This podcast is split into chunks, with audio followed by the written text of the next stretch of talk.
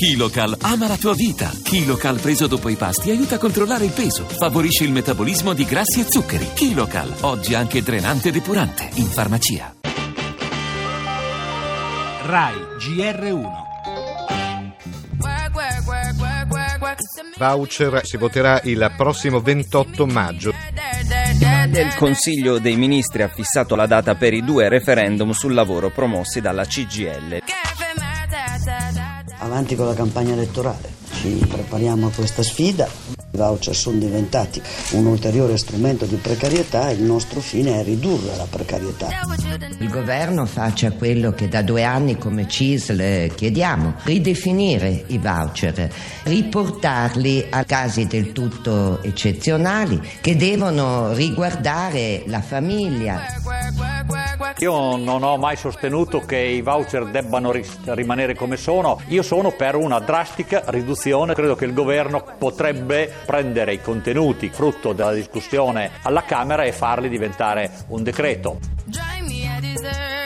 Noi abbiamo adottato un testo base. In commissione domani abbiamo il termine emendamenti, quindi giovedì il governo avrà a disposizione un testo emendato. Un referendum che ancora non si sa se sa da fare oppure no. La data è stata fissata e lo abbiamo sentito, i sindacati si preparano alla sfida.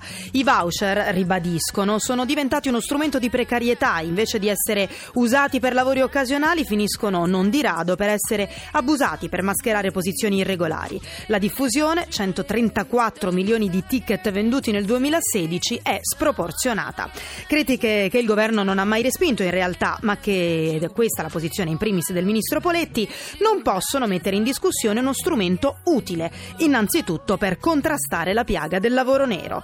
È possibile allora che i detrattori dei buoni lavoro non facciano nemmeno in tempo ad affilare le armi perché, lo ha fatto intendere anche Cesare Damiano, il governo non esclude un imminente decreto. Limitare l'uso a famiglie e imprese senza dipendenti, questo il cuore della proposta di modifica. E altre notizie, urna aperta in Olanda, sfida tra liberali e antieuropeisti, test importante anche per l'Unione che attende i risultati con il fiato sospeso. Caso Consip, oggi il voto di sfiducia a Lotti, si profila battaglia in Senato. Per la cronaca, il caso delle violenze di gruppo durante sedute spiritiche, una ventina le vittime, abusi su una diciassettenne. Torneremo poi anche sul caso di bullismo a Vigevano per parlare delle responsabilità dei genitori per gli atti commessi dai figli. Dall'estero, Trump ancora nella bufera, questa volta nel mirino della stampa le sue dichiarazioni dei redditi e ancora oggi è la giornata dei disturbi alimentari. In Italia tre milioni di persone soffrono di anoressia e bulimia. La musica, domenica prossima, quella di Pino Daniele, scomparso due anni fa. E la musica tornerà a Napoli, al San Carlo. Sport, Champions, Juve ai quarti di rigore e senza troppo brillare.